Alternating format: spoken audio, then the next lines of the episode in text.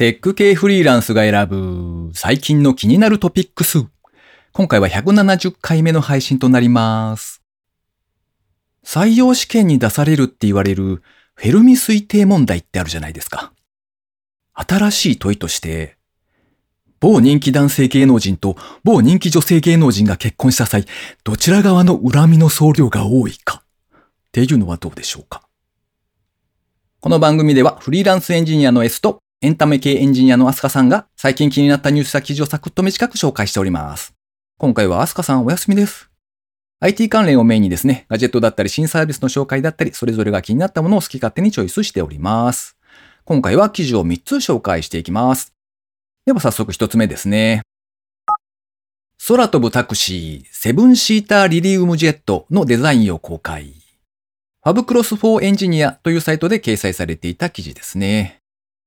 ドイツのスタートアップ企業リリウムは2024年のサービス開始を目指す空飛ぶタクシー、セブンシーターリリウムジェットを発表。このジェット機はですね、全長が8.5メートル、翼の幅が13.9メートルの電動垂直離着陸機、EV トールと呼ばれるものですね。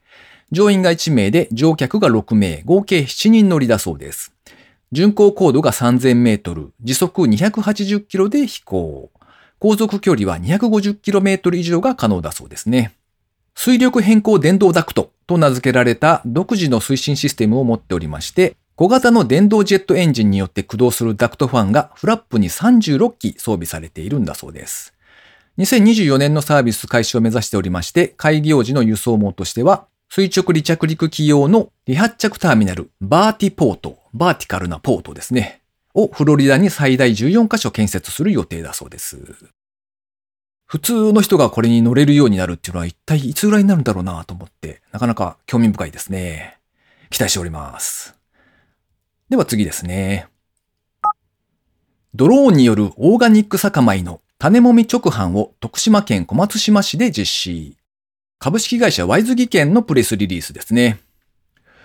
株式会社ワイズ技研は徳島県小松島市でワイズスマートアグリ第1弾の活動を開始。稲作で作業負担が大きい田植え業務の負荷の軽減を目指しまして、ドローンで水田に種もみを直接搬出する直販を本格的に開始。えー説明しておきますとですね、あの、田植えをする時のイメージって、水を張った田んぼに苗を植え込むんですよね。なんですが、えーこの方法はですね、直接搬出なので、種を直接水田に撒くという方式だそうです。同社は様々な IoT デバイスやテクノロジーを用いた農業の DX、デジタルトランスフォーメーションですね、に取り組んでおりまして、ドローンで生育状況を撮影、解析、それからデータに基づいて最適なタイミングで的確な作業を行うことで、精密かつ効率的な農作業を実現させることを目指しているそうです。昔、田舎に引っ越した時にですね、まだ田植えをやっていたんですよね。今はもう放棄してしまってるんですけれども。で、まあ、機械で植えていたので、そんなに田植え自体が大変というわけでもないんですが、まあ、例えば機械の老朽化だったりとか、田んぼが変な形になっていたりしますと、人間の手で調整が必要だったりとか、やっぱり負荷が高いので、そこがドローンでできるとなれば、なかなか良さそうですね。種もみをそのまま、あの、巻くという直販方式というのは、今までにも一応あったはあったらしいんですけれども、なかなか普及はしていないそうで、このような取り組みで、そういった効率のいい作り方みたいなのが定着していくといいんでしょうね。では最後ですね。ドコモ、殺菌等搭載ロボットと自由視点映像ソリューションを無償で貸し出す 5G 対応ソリューションモニタープログラムを開始。IoT ニュースのサイトで掲載されていた記事ですね。株式会社 NTT ドコモは 5G 対応で遠隔操作可能な殺菌等搭載ロボットと自由視点映像ソリューションスワイプビデオを無償で貸し出すモニタープログラムを実施すると発表しました。こちらは2つのサービスに対してモニタープログラムをやりますよというニュースですね。で、1つ目がですね、殺菌等搭載ロボットですね。こちらは遠隔操作によりまして施設内の紫外線照射作業を行うことができるそうです。ロボット本体には殺菌灯が10本搭載されておりまして、ユーザーはスマートフォンや PC から遠隔操作して紫外線照射作業を行うそうですね。こちらのモニター対象となりますのは医療機関及び商業施設だそうです。それから二つ目、スワイプビデオですね。こちらは、複数台のカメラで撮影された映像を自由に視点をスイッチングしながら映像を視聴することができるという仕組みだそうです。例えば、熟練ドクターによる難易度の高い手術の様子を多数のスマホやカメラで撮影することで、見たいアングルの動画が確認できる。そういった形で医療教育に活用できるんだそうですね。こちらのモニター対象はですね、遠隔での医療教育に興味がある医療機関、それからスポーツ系の部活動に熱心に取り組まれている高校、大学、そして医療、美容などの実技を伴う専門学校だそうです。期間は2021年6月から2022年3月31日まで。殺菌等搭載ロボットの貸し出しは最大3ヶ月。スワイプビデオは最大1ヶ月を予定。いや、殺菌等搭載ロボットの方は、あれですね、ルンバ的なやつが待ち望まれるところですね。ということで、今回は以上3つ紹介させていただきました。続きまして、番組にいただいたコメント紹介のコーナーですね。まずは、ミューミクスさん、ありがとうございます。実は1年くらい前から聞いてた、S さん50歳だったのか。そりゃたまに滑った空気出るなかっこ苦笑い。その空気感も楽しんでます。とコメントいただきました。ミューミックスさん、ありがとうございます。いやー、しかし、あれですね。具体的な年齢の数字を出されるというのは、なかなか、ふ、お、お、お、お、おってなりますね。まあまあ、それを気にしていると何もできなくなるので、気にせず我が道を行こうと思います。はい。まあ、それにしてもですね、ポッドキャストの番組にコメントを書くとかって結構めんどくさいと思うので、本当にありがとうございます。嬉しいです。これからもですね、ごひいきにしていただけたらと思います。ミュミクスさん、ありがとうございました。続きまして、水流さんですね。いつもありがとうございます。169回拝聴完了。アスカさんの体の形をした穴を抜けていくゲームって、Wii にあったマッスル行進曲というゲームですかね違うか？おつまみにイカフライ。なんかわかるかも。それから168回拝聴完了。茹でると変形するパスタのお話、聞いてて平べったい新しいパスタとその料理を作った方が効率良さそうとか思っちゃいました。とコメントいただきました。ありがとうございます。安香さんが言っていた体の形をした穴を抜けていくゲームはですね、 Oculus 向けの OhShape っていうゲームみたいですね。そしてイカフライ。うーん。これあれじゃないですか。あの、年齢を重ねていくとですね、だんだん食べられなくなるやつだと思うんですけど、どうなんですかね。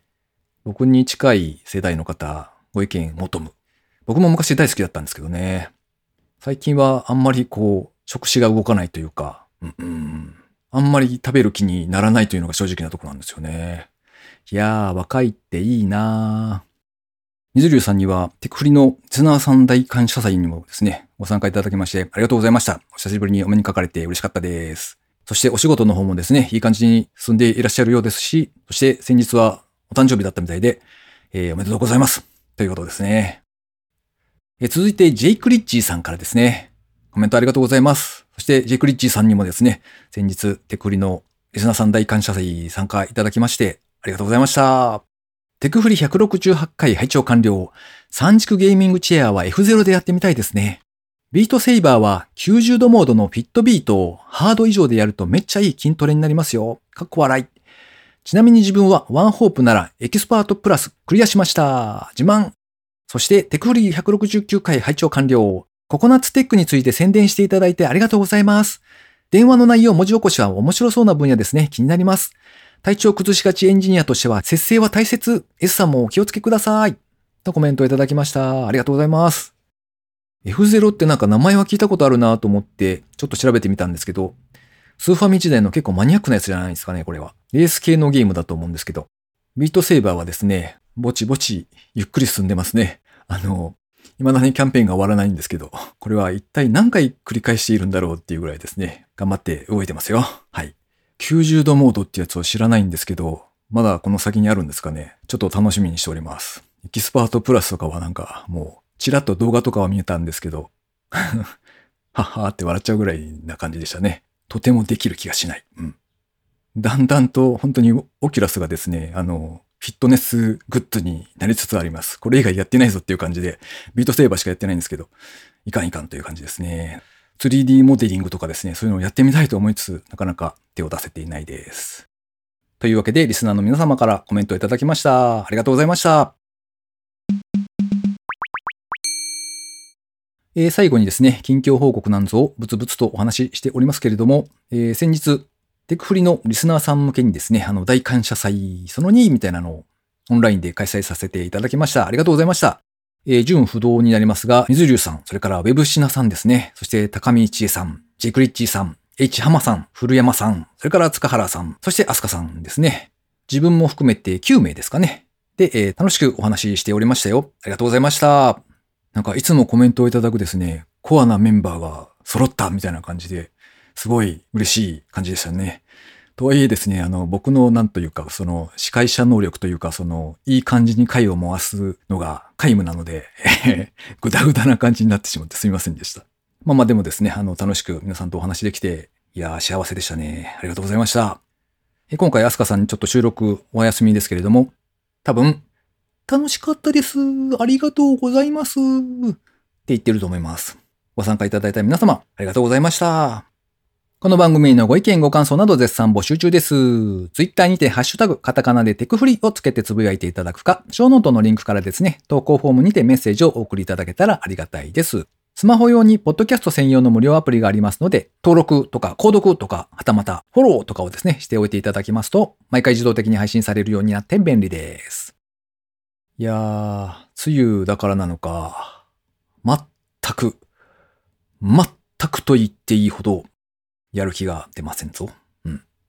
そしてなぜか、えー夜になるとですね、たまたまツイッターで見かけたですね、ノーゲームノーライフというやつが面白いっていうのを見てしまってですね、うん、どんなもんだろうと思って、で、夜な夜なですね、今、アニメを少しずつ見ているところですね。いやー、面白いなーと思いながらですね、これはいい、ナイスと思って見ているんですが、アニメを見てばっかりいる今日この頃っていう感じですね。というわけで今週も最後までお聴きいただきありがとうございました。それではまた。